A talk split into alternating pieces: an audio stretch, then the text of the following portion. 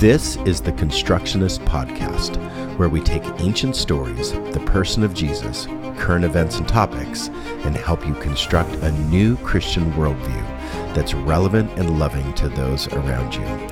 I'm your host, Kevin Bates. I'm a semiotician and community builder looking at the signs of the times to build a better future together.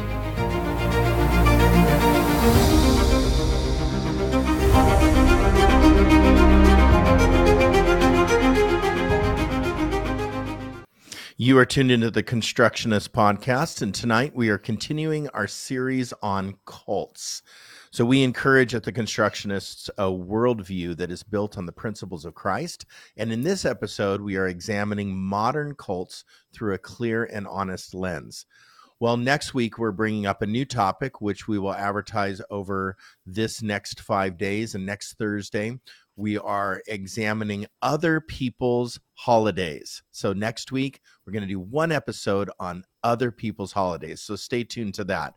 And we hope by doing this podcast, we offer insights and perspectives that will help you in your journey towards a greater understanding of love and compassion for yourself and others. So, we want to assure you that in tonight's episode, we will not be fabricating anything as many have done over the past.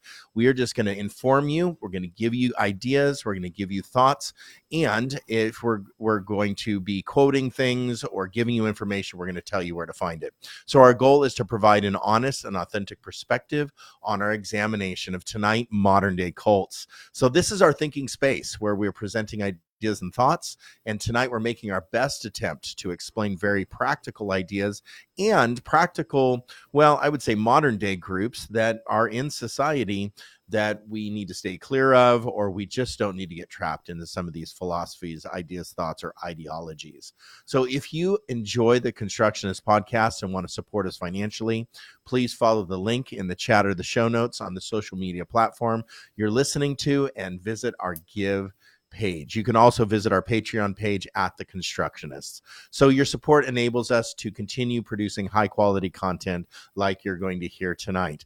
Well, we're going to try our very best in going over 10 different ideas, cults and ideas tonight that are just the the the the far out reaches of how society behaves and and and the groups that we form. We're going to go um, just do a deep dive into cults, but also some cult i would say just signature markers of cults that we need to recognize that exist in religions including evangelical christianity and other branches of christianity and so we're doing our best attempt to explain some of those ideas as well that you can honestly see sometimes in your own churches, Christian churches.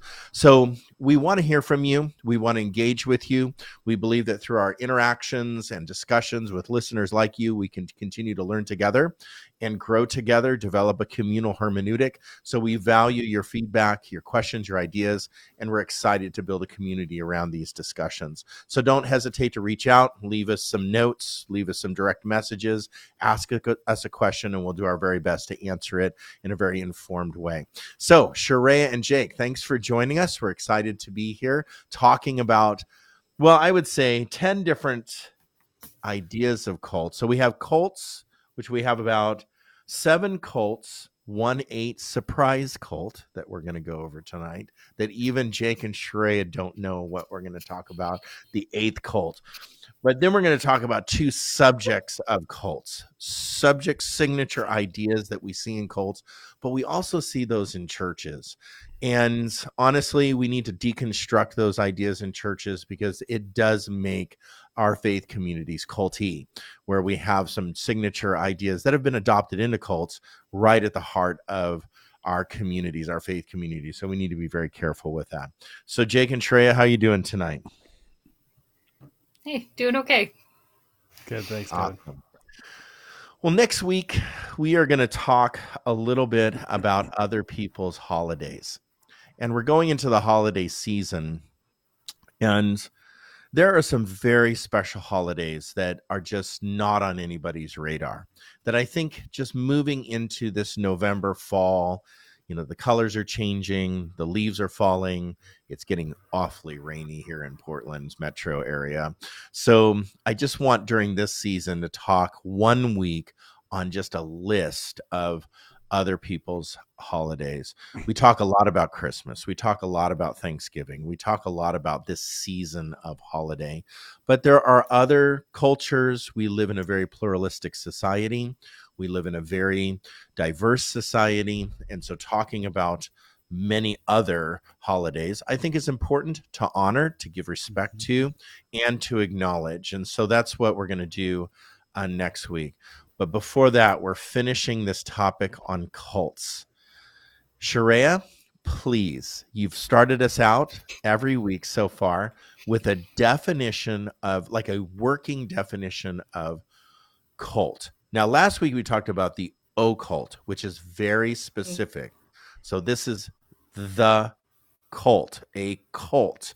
So this word mm-hmm. cult has a certain definition that honestly, all religions fall under the definition of cult. Really, we've kind of come to that conclusion. The traditional, like Oxford defin- de- dictionary definition of cult.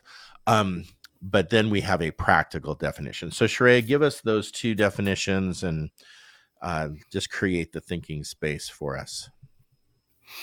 Yeah. So the dictionary definition of a cult is a religious system that is um, Worship is organized around a central figure or object.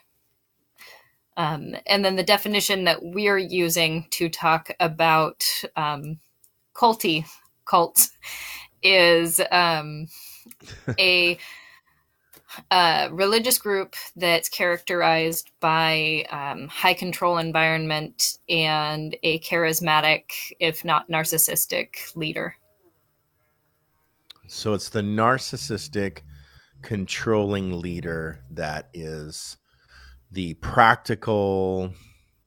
That's the signature practical definition of of cult. And honestly, most of your weird groups that you say, well, that's a weird group, whether it be like Branch Davidians or Hale-Bopp Comet people, Heaven's Gate, or or things like that, you definitely see um, this is where you get that high controlling leader, which is very very dangerous um, to to follow to be a part of these groups. So let's talk about the first group. We have a list of eight that we're going to go over. Some many people have heard of, others not so familiar. Some have ended up on Netflix series that we're going to go over tonight. Um, we're going to give you a little more information, hopefully, than than um, than the media has. But the first the first cult we're going to go over is called Twin Flames. Twin Flames is well, you can look them up on a website, but Twin Flames is a what is considered a dating cult, and Rolling Stones did an article um, some time ago. Uh, and and they just kind of defined it and it was really interesting that they defined it as a cult. I mean for a modern magazine just to come out and just define something as a cult i found that really interesting that a popular um, online magazine like that would say this is a cult. And and it does fall under that category of high controlling leaders. Now in christianity in the purity movement we had something in the 90s and all the way to today. But you had something that emerged in the 90s with some books like I kiss Dating Goodbye or some leaders in um, homeschool movements and such, where you had a divine styled partner that God picked out your partner for you and that it was your quest or your i guess enlightenment that you found this person that god picked you out for me. I now i would say that you know could... many people that are married or have life partners would say you know you're just a god send that god just really orchestrated this and i i believe that there's nothing wrong with that and just by saying that but when you're saying that god is so intricately intricately involved in your dating life. I think that that is really quite. Um, it just it just it goes down roads that this group went down. Ultimately, twin flames. That's what it's about. That you have a divinely ordained partner in life called your twin flame. Um, people that are extremely lonely in life. I have been in those states. Other people have been in those states of mind. That it's really easy to fall into these traps of the l- lonely for love. And they definitely prey on people that are not just single, but they prey on people that are lonely, that there's a soulmate out there. Now, this sounds very Christian because we've heard this indoctrinated in our youth groups and our churches. So let's stop there before we continue on with twin flames. I really want to camp on that subject just for a few minutes. Let's deconstruct that because I think that that's a very unhealthy doctrine and teaching in the church. So let's let's start there. The godly God ordained life partner, um, what they term twin flame. If I just think about the God ordained life partner, I would probably place it, our current thoughts of it, on Elisabeth Elliot in the mm. 40s and 50s. Uh, her husband was Jim Elliot, got killed on the banks of the, They're probably more than 40s, 50s. I forget when it is, but um, he got killed in the banks of the uh, Amazon. Amazon and this his his diaries are are wonderful, um, and part of of his posthumous like impact is that him and Elisabeth got married in two weeks from meeting. Yeah, and so marriage God's way is you're going to know within two weeks if that person is is right for you or not. And so the if and if and if you don't know within two weeks there's something wrong with you or with the other person. And so judgment is cast very quickly. Right. So this reminds Sheree, do you have well opening thoughts on just the idea of the twin flame the god ordained life partner? Wait, like we're deconstructing the idea of soulmates? Oh yeah please deconstruct. yeah um I mean, the other thing that just doesn't work is if you're not with somebody, then the problem is you. You must be doing something wrong. There must be sin in your life, or you're not following God's for your life, or so there's a ton so, of blame that gets passed for that too. So shame, shame. There's shame around mm-hmm. it. Yeah, the hardest thing to reconcile. The, the hardest thing to reconcile as well is that all Jesus' teaching on marriage is to remain single. All Paul's teaching on marriage is to remain single. But if you are mm-hmm. married, follow these rules, but remain right. single as I am. Um, right. So in the New Testament, we don't have a lot of guidance on children, having children, not having children. And so when when there's such a big push in Christian culture right now to have children mm-hmm. to be married to for your quiver to be full or whatever that is. Um, mm-hmm. there's nothing in scripture at all to back that up. Right. So this reminds me of when i was in youth ministry and we used to go to these purity seminars. I kiss dating goodbye or romance god's way um, where you thing. got the silver ring thing, so you married Jesus type of thing, and so so there's there's this idea in Christianity of celibacy until marriage, but there's also this idea of sex being like elevated to either the pinnacle of existence or the pinnacle of sin and so somehow over a long period of time um, intimacy romance relationships marriage all of this became a very heightened subject over a long period of time. And you can look back on art in the church or sculptures in the church where you know every everybody was naked on the screen, right? You had like nude statues and nude paintings.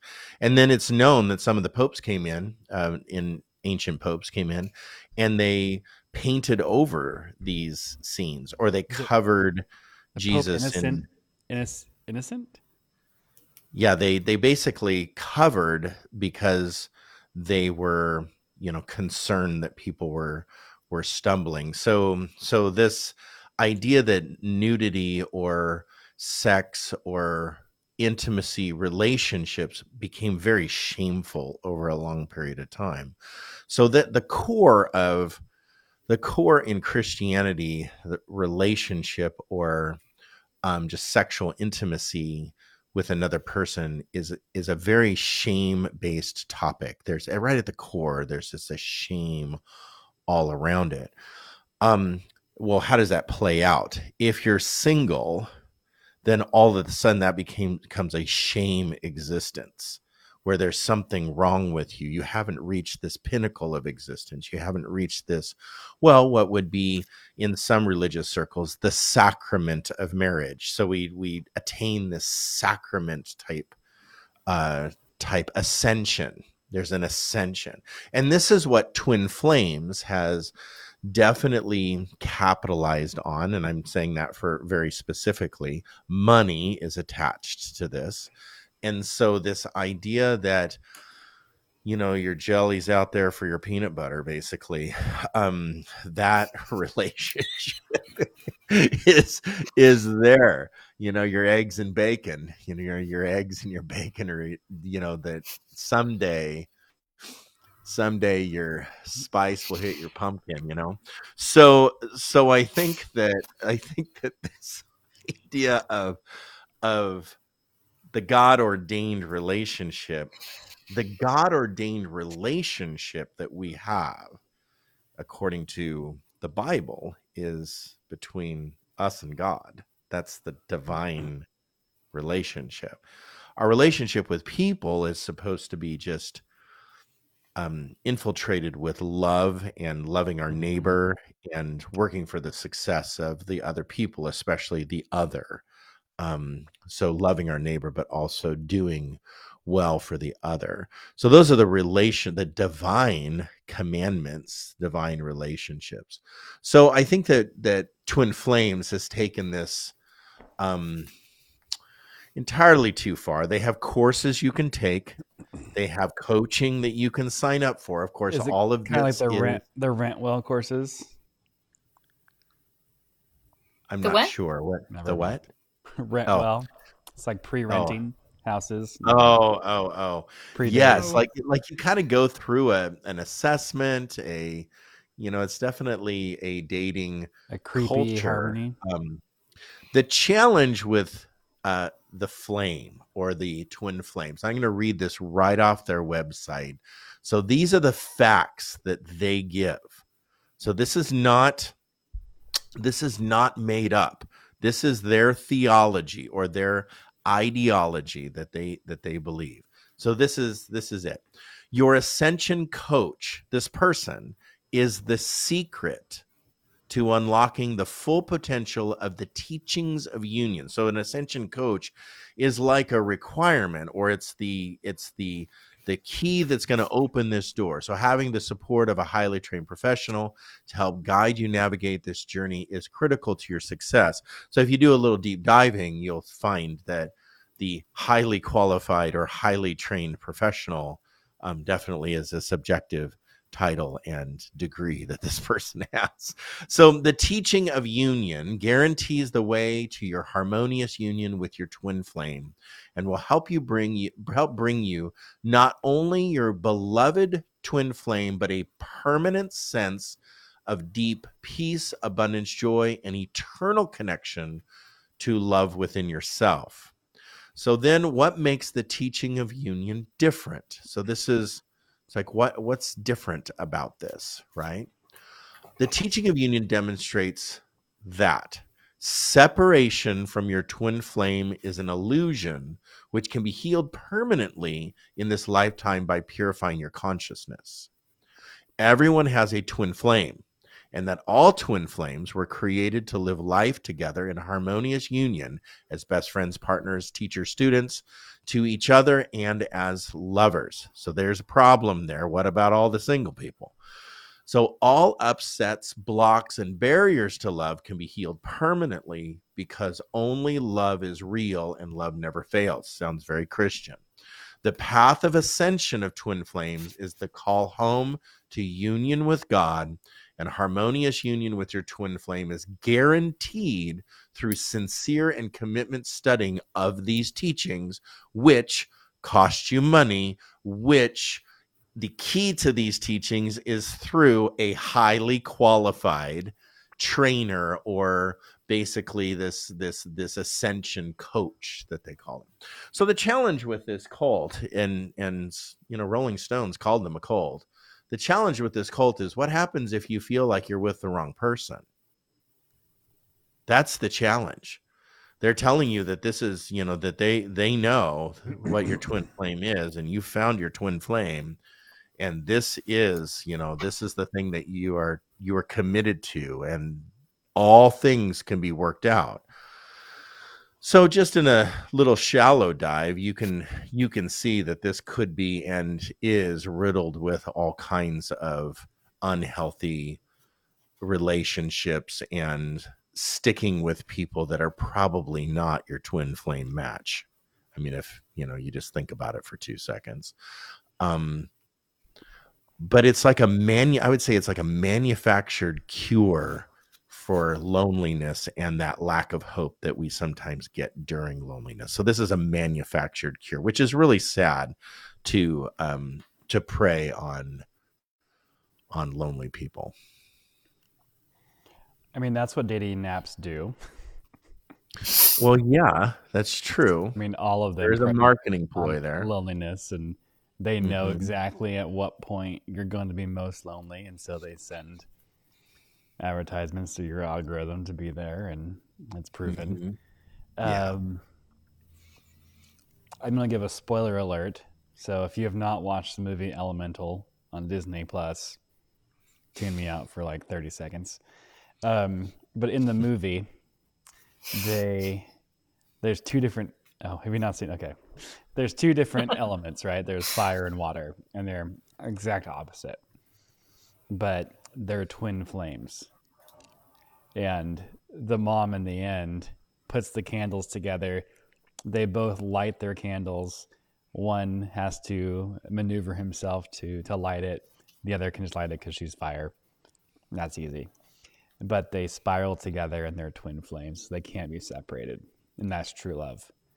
So it's interesting, like hearing this now and, and knowing, like, wow, that kind of permeated right through into into Mhm. Disney. I could be wrong, but I think that might actually be a concept in um, some indigenous American spiritualities. I'm sure. I am not certain though. Um, I don't think they came up with the idea. I think the idea of twin flames has been around for a very long time. Very long time, but it's there. hmm Well, I, I think also just just to expand a little bit, this philosophy of twin flames starts with the premise. Let's call it the twin flames universe because that's what they call it. The twin flames universe. I, I I wonder and just call God the universe for a minute Maybe the metaverse. for those that don't believe in God, right? And they enter into the twin flames universe. I don't know if you can, but let's say somebody is not a believer in God and they join this group so that they believe in the universe. Does the universe owe us a damn thing? That's the question.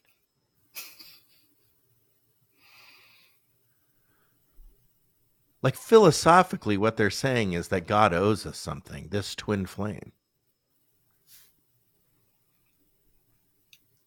Yeah. I think it depends. I don't think you, it does, but um, we live a way where the universe looks like it owes us something and gives us something.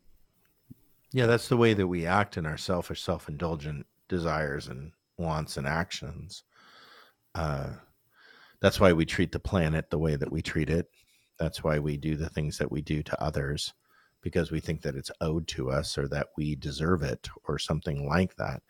And in all honesty, you know, I love the Barack Obama statement when he was questioned, how did you, as an African American, um, how do you feel about being the president and attaining this high, powerful role? Um, do you feel like this is your course? This is your, you know, the the course that God, you know, designed for you, or what do you think about it? And he said, I'm just lucky and I really appreciated that about him. That that that that just statement of it wasn't some divine course. It wasn't you know pulling myself up by my bootstraps and working hard. It wasn't all that because there's lots of people who work hard. There's lots of people who try. There's lots of people who do a lot of things and they end up in the same position that they are in currently. So to say, well, I just did the right thing, studied the right teaching, listened to the right shamans, whether they be you know your dime store shamans or your you know your real shamans um i listened to the right people therefore i attained this ascension. Therefore i got a girlfriend or boyfriend eventually a wife or a husband. I just find that almost arrogant. That's an arrogant philosophy. Yes Twin Flames, first cult. Rajneesh, let's go number two out of our top 10. Rajneesh, the Bhagwan. You guys were uh, Oregon natives, so speak about the mm-hmm. Bhagwan. I mean, let's talk about this Rajneesh character.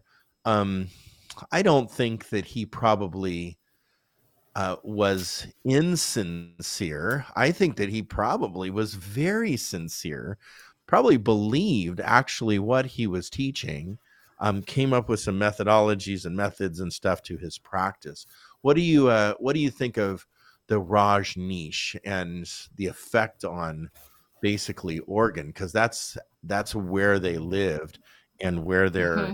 compound was um, here in in Oregon. So, what do you first? What what was your experience with them, and and what did you think of them at the time? Well, I just double checked Wikipedia really quick, and I was not actually alive for most of most of their existence here, so I don't remember yeah. anything. Okay. Um, but mostly, I mean, it's it's like the pop culture stuff and the trappings of it, the old fashioned cars and the orangish colored robes and um, what was it, poisoning salad bars or something like that. At the Izzy's in uh, the Dalles? Yeah. Mm. I forget that you uh, two were I mean, born the... in like the late 80s, right? Yeah, I was not allowed. Wow, okay. I was not Boy, am I feeling old right now. so, so, so the the series of events is they came, they started promoting their practices, they purchased land in out in the desert there in uh, in mm-hmm. Oregon. They began building a compound. He started lovely compound, yeah, lovely compound. Started raising lots and lots of money. Had had free sex and just well, people were flocking to this compound because it was like a haven for it was utopia, you know, just, just a utopia of freedom, kind of like a another um, hippie type movement, you know, mm. in in the uh, in his time, and uh, and I I I look at this uh, this compound now. It's actually Washington Ranch, um, and it's owned by Young Life. Yeah, the Young Life. Yeah. yeah, the Young Life camp. And when you drive on that campus, it is Amazing. It is magnificent. It is awe. Like you are in awe of this campus where you're like, wow, okay, this was a compound and a half. They had their own airstrip. They had their own like fr- freezers and coolers for all the the meat and the supplies and you know the end of the world and stuff um or whatever they were headed towards. Yeah. Uh they they actually were under the influence of like a secondary character, um, kind of an assistant, and that assistant did a lot of illegal activity, whether that be promoted by the Rajneesh or whether that be promoted by you know other people in power. Um, mm-hmm. We know that this person, this secondary person, uh, definitely promoted uh, some illegal activity to try to swing elections for power. So they were trying to swing some elections at the state level and the local level, and so poisoning a salad bar, basically an assassination plot by a, a U.S. attorney. So that's that's why that salad bar was poisoned. But they started welcoming houseless people into their community to try to swing some votes to raise the population to get more voting power. Yeah, I believe he was trying community. to. They were trying to make uh, the Bhagwan county commissioner, right?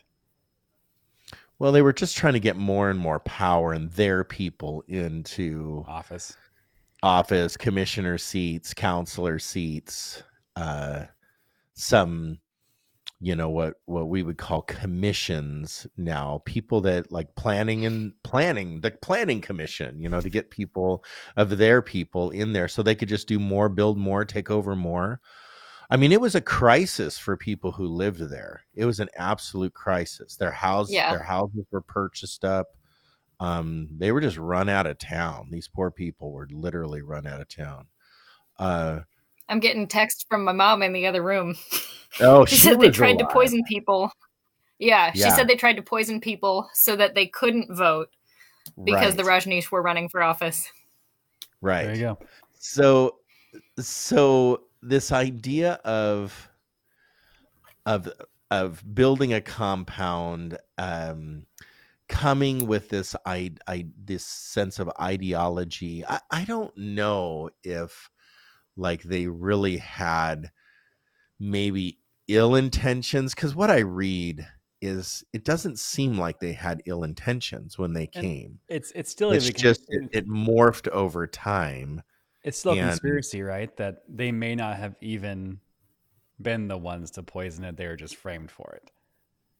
Well yeah i mean it could it could be that. I i would say that that um whenever you have a leader that's that powerful in a narcissistic controlling role like Sharayah's definition um he would definitely present i've seen him present i haven't seen him present i've listened to him present it's a um, wonderful um, netflix documentary of it uh, yeah, there is a Netflix documentary on this, like a long one, so you can watch it and and see it. What happened to these Oregonians and what happened to the Rajneeshis? But um, he they would sit in like a teaching setting, and and he had that like professor type role, and so he spoke very authoritatively uh, and very engaging and very like honestly they they people felt transformed.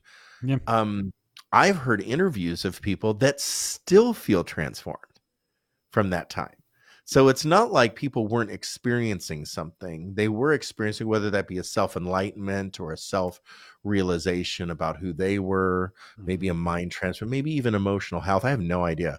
But what they were experiencing, there's actually just a continuation for some people that they really experienced something very very special there under his teaching. And his teaching was a mix. So a little bit of Buddhism, Buddhism, a little bit of Hinduism, a little bit of Sikhism, a little bit of of all of it. So it was like an eclectic uh, teaching. I would say Eastern mysticism or Eastern mystic mm-hmm. type teaching, along with a lot of, I guess, well, everything was sacred so therefore sex was sacred so therefore the act of that and and that's where where people would people would do things or act out in ways um that became um unhealthy they used to dance and they had these like dancing moves that they would do to literal exhaustion to the point that they were passing out. So there were the, these specific moves that they would do that definitely was almost like a, a, a meditation um, mm-hmm. practice. So, as strange as that may sound, um, I don't think it's that strange. What do That's you guys? That's not the culty part. No, no. The culty part is where I send this guy all of my money. I sell my house. Hmm. And now he has how many Rolls Royces? How much money did this guy leave the country with? I mean, an unbelievable amount of money. Yeah. Um, I mean, the, honestly, the amount of jewelry and the amount of watches and the amount of gold that this guy had was absolutely unbelievable. But people gave it to him willing willfully. Um. I I just had to look up really quick. He had 365 Rolls Royces on that compound, one, one per day. day. Yeah. Yeah, a different Rolls Royce every day. Wow. Um, I would say that the Rajneeshis, which is now called Osho, which is in India, and there's a resort there that you can go to practice the Bhagwan's ideology and like the the uh, reconciliation of the new man. Um, and so you can go there to this resort, resort and practice it. Uh, so he is a recognized religion in India. So actually, he wouldn't necessarily be a cult. That would be taken off the cult list although his practices in Oregon definitely um, would be would be uh, exhibited would be some yeah, control as, as culty. Um, yeah, Rajneesh, Scientology, number three. Scientology is when you hold the handles and you get audited. Um, some people don't think that Scientology is a cult. Some people, like some of the people who have escaped from Scientology definitely see it as a cult. Jake, do you want to take Scientology just for a few minutes and open it up? What is it? Uh, it's centered around a book called Dianetics, and mm-hmm. lots of famous people are Scientologists, like Tom. Cruise, and I think he's the most popular one of all time. Um, and it's basically John, a, John Travolta too. John Travolta, Sure. Yeah. Lots of famous people. Um, and so it's centered around going clear and losing stress and um, knowing yourself better.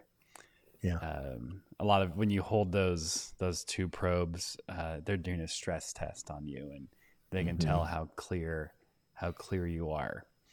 Um, you tell all of your secrets, and then the you give them lots of money and the church has then leverage over you to stay within their within their um, control and so when people leave they're usually harassed and assaulted and um, followed cut, followed harassed yeah mm-hmm. cut off from all communication with their family that they're still in the church and sometimes they'll even have things published about them that they told the church and it's this nasty cycle of of control and fear that keeps people and makes them still give. Um, L. Ron Hubbard, I think, is the yep. is the Dianetics guy. There's other super popular people that are the leaders of the Church of Scientology.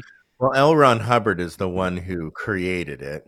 Um, he lived in a very lavish lifestyle, ended up disappearing. Nobody knows what happened to him. He just like he ascended person status ascended or whatever.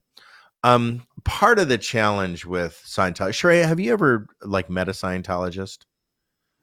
Not that I'm aware of. There mm. was a booth at the Tigard Street Fair right in front of our shop that was doing yeah. the Dianetics testing. I did not That's go fun. and do it because I'm pretty sure that my Claire would be black. yeah. Um, what isn't when you drive down Sunset Boulevard? What is that purplish or pinkish built compound? Is that Scientology? You mean the blue compound building? Yeah. That yeah. is the main main headquarters of of or one of the main headquarters of Scientology. Um, so we actually here in Oregon have a Scientology school. Um, it's in Sheridan, Delphi. It's just south here, and it's called the Delphian School. Uh, so my interactions have not been a tremendous amount, but we have definitely interacted with uh, Scientologists because we don't live that far uh, from that school. Very interesting people. I don't think that they're bad people by any means. Um, Scientologists are not bad people. Uh, I've never really met a mean Scientologist because honestly, they kind of have to not be mean to be clear. Um, the challenge is it's, is that they're mean to you if you want to get out of Scientology. So they they're you're like the anti at that point. So if you disassociate yourself and say, "Hey, I don't want to do this anymore," um, they disfellowship you, which they claim that they don't. But most religions claim that they don't. They they're just doing it to try to win you back, um, type of thing. So we're going to talk about that here in in a little bit.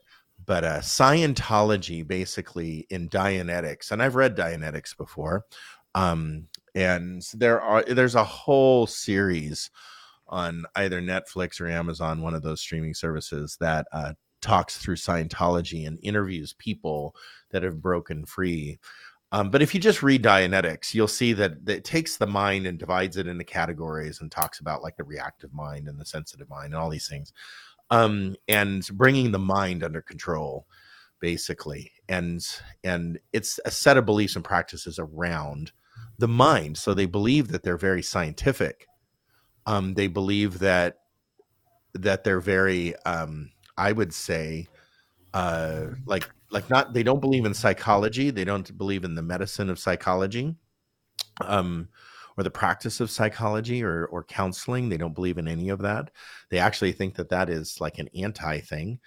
Uh, because they have a handle on their own psychology, and this is the right psychology. So, um, so it's a it's a belief and practice surrounding around L. Ron Hubbard's teaching, which the new leaders and such are very controlling, um, and honestly, um, quite scary. I would say that it gets scary because when you leave the organization, and I'll call it an organization, uh, they definitely treat you um, with harassment and and stuff, and it's it's almost criminal. Well, it is criminal what they've done, and they've been charged with crimes even recently um, here in the last handful of years. So, yeah, Scientology. It's a practice. It's a religion. It's um, seen as a. It's a. Uh, it's a honored like a an identified religion in the United States. They are tax free. Uh, the challenge there is they have like a ton of money willfully given, but they're actually selling a product, and that's that's the challenge that people are having with Scientology. Is they're selling a program, they're selling a product, they're selling like these levels mm-hmm. of of stuff. Yeah. So Scientology. Let's go to Heaven's Gate. Heaven's Gate. Are you old enough to remember Heaven's Gate? Yes, I was oh. alive for this one. What What do you remember that about was, Heaven's Gate? What it was like ninety six, wasn't it? Ninety seven, yeah. Yeah. Yeah. I was nine. So. Okay. Well, I mean that's okay. Yeah. Uh, what do you What do you think about Heaven's Gate? Do you have any thoughts about it? I don't think it made a ton of sense to me at the time. Right. It well, would have been kind of scary. Let's maybe, in case folks don't know which one Heaven's Gate is, that's the one where um, they drink the Kool Aid. People right? were supposed to be what? Is, no, is this... no, the no, Kool Aid no, no, was um, People's Temple. Okay, yeah, People's Temple. Yeah, Heaven's Gate, the Comet Hale Bopp. um, right. hmm. and folks believed that they would be able to make it to heaven if they died just right at the right time as the comet was passing, and it was a mm-hmm. really gross and brutal death. Right. And they had well, matching they outfits to, modeled after Star Trek. Yeah. Yeah. Well, I would say that um, which is which is really interesting. Um, there's a lot of prophecy involved in it. Mm-hmm. There's a lot of UFO theology involved in it. There's a lot of 2000 millennial mm. millennialism um, theology in it. There's reincarnation theology um, in it, which is which is really weird because the leader of of this um, I have to look at I don't have his name written on Applewhite. Uh, mm-hmm. Yeah, Applewhite was supposedly the Jesus, Jesus uh, reincarnate. Some people believe that about him. Um, so so there's a lot of just mix of theologies and philosophies, uh, eschatology and Christian asceticism and purity and all of these things. Um, revelation, and, and these groups are very relevant, revelation oriented, and times we need to, you know, just blow off of this earth.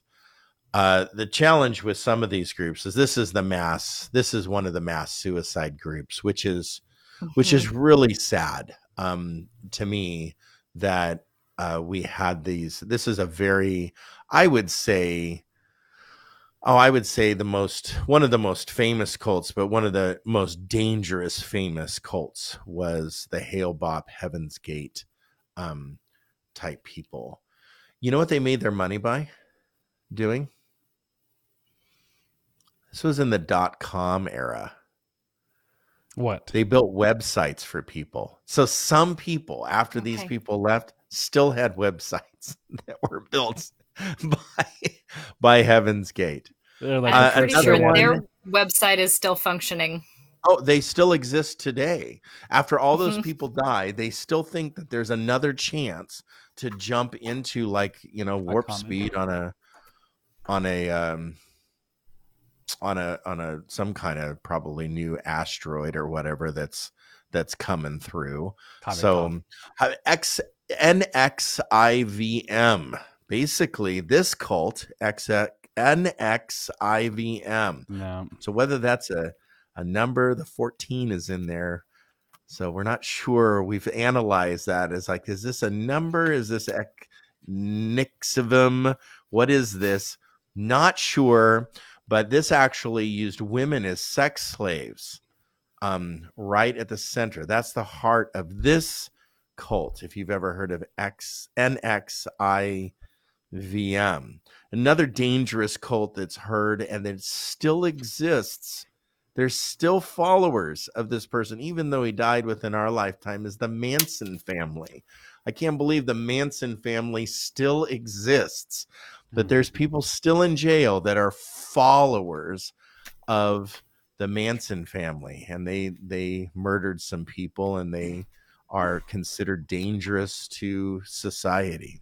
Mm-hmm. David Koresh and the Branch Davidians still exist today, even though they all burned up and a bunch of people burned in that fire. Horrible children, families, adults, women, children, awful in the federal standoff of David Koresh um, and the Branch Davidians. They still exist. They're an offshoot of the Seventh Day Adventist group. I still can't believe they they exist.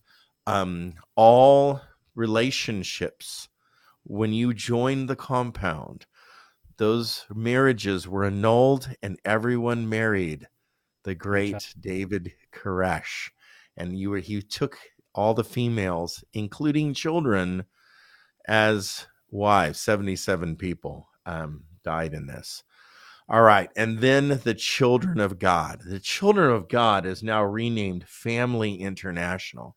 And the challenge with the Family International or the Children of God group, they got into a huge, big trouble um, because they, you know, according to their website and and what they what they believed is um, having like sex between the members got you closer to God.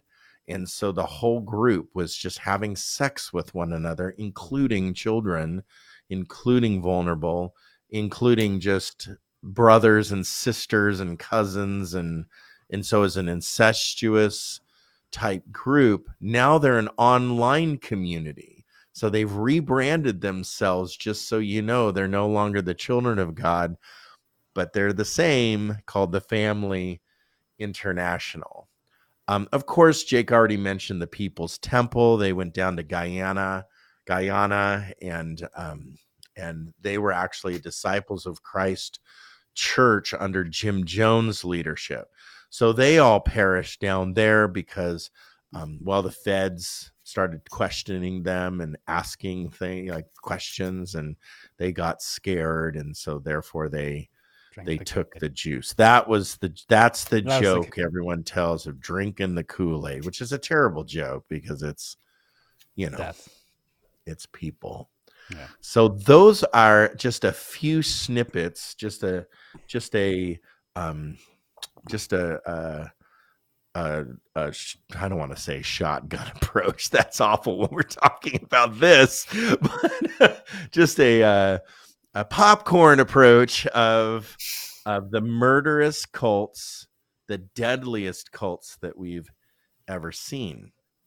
But there are folks literally hundreds and hundreds and hundreds of cults out there that have you know are haven't been and should be charged with sexual assault, rape of children, molestation, um, multiple marriages, incestuous relationships, and and just just crazy town. There's some like when somebody puts themselves in that leader role. I am Moses. I am Jesus. I am the Bhagwan. I am the Rajneesh. I am this, you know, whatever that person and whatever the they want to call them, the shaman of the day. When somebody's putting themselves in, like David Koresh, I'm the reincarnation of Jesus Christ, or I have the truth that you need to know. Um, you need to question that. I love my friend John, and he told me, you know, I really appreciate you, Kevin, because you get in front of people and you say, not quite sure about this. I think I'm about 65% sure on what I'm talking about today. And so, uh, so if you don't hear stuff like that, and if you hear, I am telling this truth, um, boy, you need to question. Fundamentalist, Latter day Saints. Last one before the surprise. Oh, wow. Anyone want to tackle this one for a few minutes? Uh, they're still very alive and well. Mm-hmm. They're usually found in Utah, Idaho. Yeah, and then just the far out desert places where people won't search too much for them. Um, centered around polygamy, and so polygamous yeah. practices: one man, lots of wives, lots of children, usually intermarriage. Mm-hmm. The uh, the family tree is a stump. the doesn't uh, fork. Yeah, doesn't the family tree does not fork. It just has lots of yeah, lots of twigs. So the um, obviously wrong, uh, but they opened up the files and found a whole bunch of underage marriages, and that's what got the leader mm-hmm. in trouble. Um, but I think it's under the, the banner. The prophet. He's called the prophet. Yeah. yeah. The prophet. Okay. Uh, is it under the banner of heaven? Isn't that they? It mm-hmm. talks um, about um, Krakow. John Krakow talks about uh, um, that specific movement. That's a super mm-hmm. famous book on it, um, and murder. There's a like series yeah. too. If you're not a reader, yeah, it uh, is very dark. series too. Everything yeah. is a series now. Uh, but the if you can uh, handle this amount of darkness, these are dark, dark groups that are out well, there. Well, I mean, that's that's the that is the life of a cult. Is that once you go closer to the mm-hmm. center, it gets darker and darker and darker, and mm-hmm. you can't find your way right. out. Right, because it's so dark.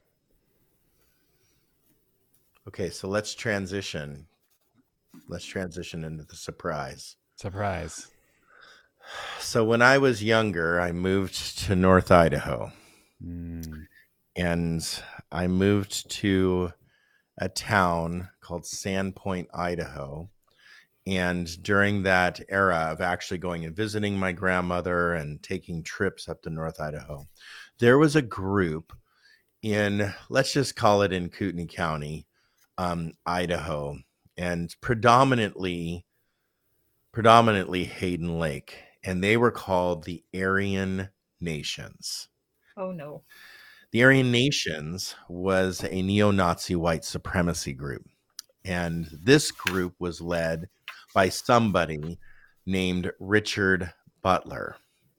Richard Butler identified as a Christian, so everything that he spoke about or or was was actually through the filter of his version or his interpretation of scripture that that the white Aryan was a supreme being. So the Jews then ended up killing Jesus, so they're the anti so they're wrong and they have eternally been deemed wrong and then people of color are you know they they would they would uh, probably deem that as as the mark of Cain and things like that and, and I've heard him speak and and such and and he definitely speaks in in this way um very hateful group uh, I would say that it gave North Idaho probably an eternal reputation um, of having that group there.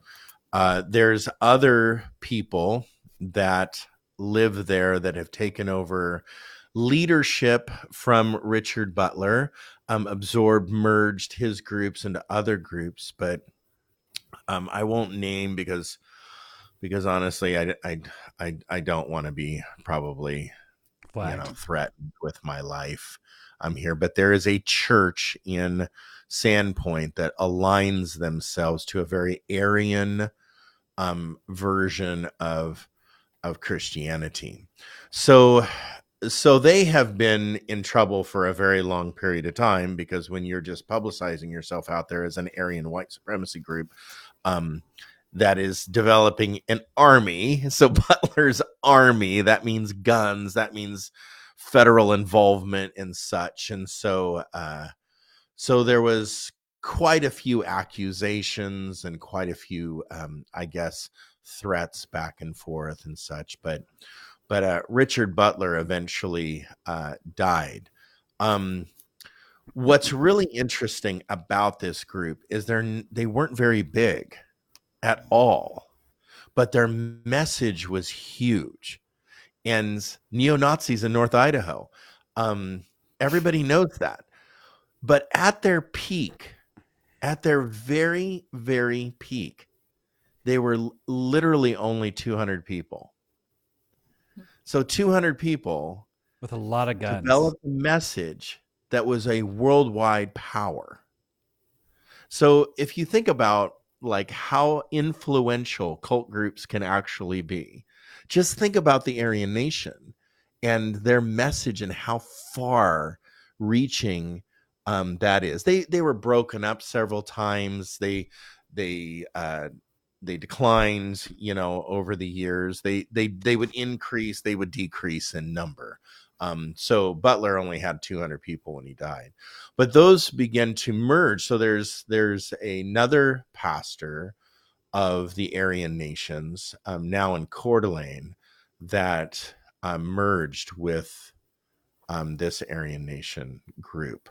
They definitely adhere to a christian ideology. Um, they they used to at least dress in blue shirts with the Aryan symbols and such on them. And then the kids or the young people were skinheads, so they wore the braces. They had the leather um, braces with white t-shirts and and uh, acid wash usually or blue jeans of of some kind. And um, and and Doc Martens, yeah, that's where Doc Martens gets a a really uh, difficult um, association.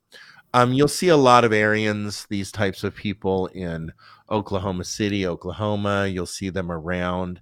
Um, now they've their their theology or their ideology has infiltrated and kind of merged with other groups. So you'll see nuances of of Aryan theology within other groups that will remain unnamed. But these other groups in 2016 uh, surged, and so you'll you'll see even today there's groups all around. So the point of that, bringing that up as the this is the surprise cult that I had, um, is I interacted with some of these people in North Idaho.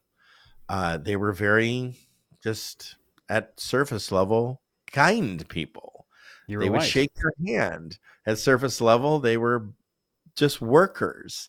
They just they didn't wear their clothes all the time. You couldn't identify them on the street unless they were in a uniform. So they're just plain clothes associates walking around spreading this ideology about white supremacy.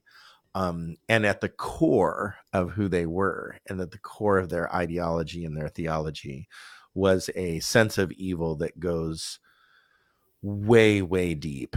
Um, something that uh, Jesus was dealing with at the time of his life on earth is that idea of supremacy and trying to break down that idea of supremacy back mm-hmm. then. So it's unfortunate that those um, those groups uh, exist. So white supremacy, neo Nazis, the Aryan Nation, I mm-hmm. think is a is a cult to because their message was so powerful. I think they're a cult that we we definitely still today and with you know after and going into 2024 i think we definitely need to pay attention to okay what's the messaging coming from some of these subgroups that are out there too. All right. Any thoughts on anything that we've talked about so far? Lots. I just want to name names right now but i won't. I don't think we should. We've already gotten death threats in our life in the last handful just, of years. Just some roosters. Yeah, yeah. So, uh, so Sharayah brought up um, the idea of isolation and the secrecy and the the power and the control um, just in her definition of narcissism and and such. And can we just take a couple of minutes? Like, how do we get trapped in these things? Because they're easy to get trapped in, I think. I mean, I think if you've got if you've got an effective leader, they are going to know how to exploit vulnerabilities. Um, so for example the the twin flames group and mm-hmm. exploiting people's loneliness um, or i mean you could even make the case of scientology exploiting people's um, mm-hmm. desire to grow as a person yeah um, that's almost like their lack of self-esteem or self-worth i think mm-hmm. maybe it's like a lack of self-concept is scientology yeah. I think so fear tactics too. There's fears there that people uh-huh. have that people capitalize on. Yeah. Mm-hmm. Um, there's also the the relational aspect, um, because often, um, right. when you're first interacting with members of a cult group, you get love bombed. Um, so they show huge interest in your life and and want to know everything about you and gifts or they buy you dinner or you know things that take care of you things that make you feel loved things that make you feel like you're embedded in a community. Um and then that part kind of starts to dwindle but you're already you're already hooked. And yeah. in order to leave you've either got to like you've got to lose all of your relationships in order to be able to leave. Mm. And that's too risky, especially if you're you're vulnerable. Yeah. There's a multi-level marketing works the same way. Yeah. I think I think that's the easier that's like not that's the easiest gateway that we have towards culty behavior is through pro- sales of goods and services and products, right? Right. What so, Kevin read off of the Twin Flame site sounded so much like an MLM pitch. Totally. And that's that's all they're based on. It's like um, at our Tigard location of our shop, there's a certain MLM group that meets there often, and they I warn our I warn our new baristas going in if anyone seems like they're coming on to friendship way too fast for you, it's because they're this group. I'm like, do not meet with them. Do not meet with them. Do not give them your phone number. Dear God, do not sit down and meet with them because your relationship will be over. It's always this. Uh, it's a bait and switch too. Cults are bait and switches. Yeah. I would say that there's a couple of things that to pay attention to when it comes to um, cults. If if you know some of these cults, they still have people in them, like Heaven's Gate. How in the world, in your history, just looking at the history of Heaven's Gate, why in the world would you join that? And why would you be continuing on in this practice? It's just a sense of indoctrination, insanity that, right? that I don't understand. Um, if your if your history of your cult that you're involved in um, has child rape, molestation, and child marriages um, within the history, like last year, I think that I think that you need to rethink, you know, involvement. If there's illegal activity going on, or whether you know, hey, Aryan Nation sounds good, maybe I'll join that, and you know, I don't know. And I think you're too far gone at that ago, point. A handful of years ago, you know, they were, you know, in jail and in prison. I think I think that we need to rethink um, our joining. We have we as people I think sometimes do suffer from loneliness, lack of connection, isolation, where we want to join. And we're like, like in a sense, we want to join others in a cause that's greater than ours, um, that is perceived as greater than ours. We don't like being isolated as people. Now, some people do, but most people don't want to be isolated 24 7 in their life. And so having relational connections, like Sharayah said, or having those love bombs come, it's like, wow, I'm loved here. I am successful here. People want me here. Um, yeah, it, it what happens when you want to leave that place, and that's the disfellowship problem, where churches are notorious for disfellowshipping people, and that's a signature marker of a cult is when you um, do something wrong or you're not living up to the standard of whatever um, you're disfellowshipped or you just want to leave and you want to do something else you're disfellowshipped. So i think that the idea the practice of disfellowship is um, something to really pay attention to i i think that in churches today in christian churches we have some of these practices and ideologies kind of sprinkled through our evangelicalism that we need to be very careful of. And so, hating a group of people, well, that's very supremacy. And so, there is something called Christian supremacy. There is something also called moral per- per- supremacy. So, if we think that our morality is better than your morality, we start treating people as like this, where we're treating them down.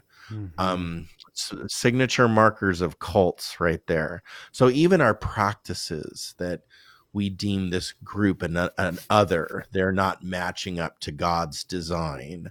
Um, they're not following the created order. Um, things that we definitely attach very divine statements to. Um, that's dangerous theology and very that's the sprinkling of supremacy uh, within our within our um, within our churches i think that uh, disfellowship um, used to call it excommunication um, isn't even biblical you can't even find that in the bible and if you go to matthew 18 i can deconstruct that in about two seconds so so you you you can't even find disfellowship um, in scripture. So so the practice of that in our churches is infiltrated in our churches. High controlling narcissistic leaders sprinkled throughout our churches. So so I think it's time for reform in in our evangelicalism and in our in our uh, uh, a plight to be the Christian church. I think that I think that life is telling us that there is a demand for reform. Um, I think one thing just on the national stage and the social media stage that we need to question, no one's questioning this at all, is the idea of the influencer. Um, just on the national stage, and if you're a social media influencer, what are you influencing at that point?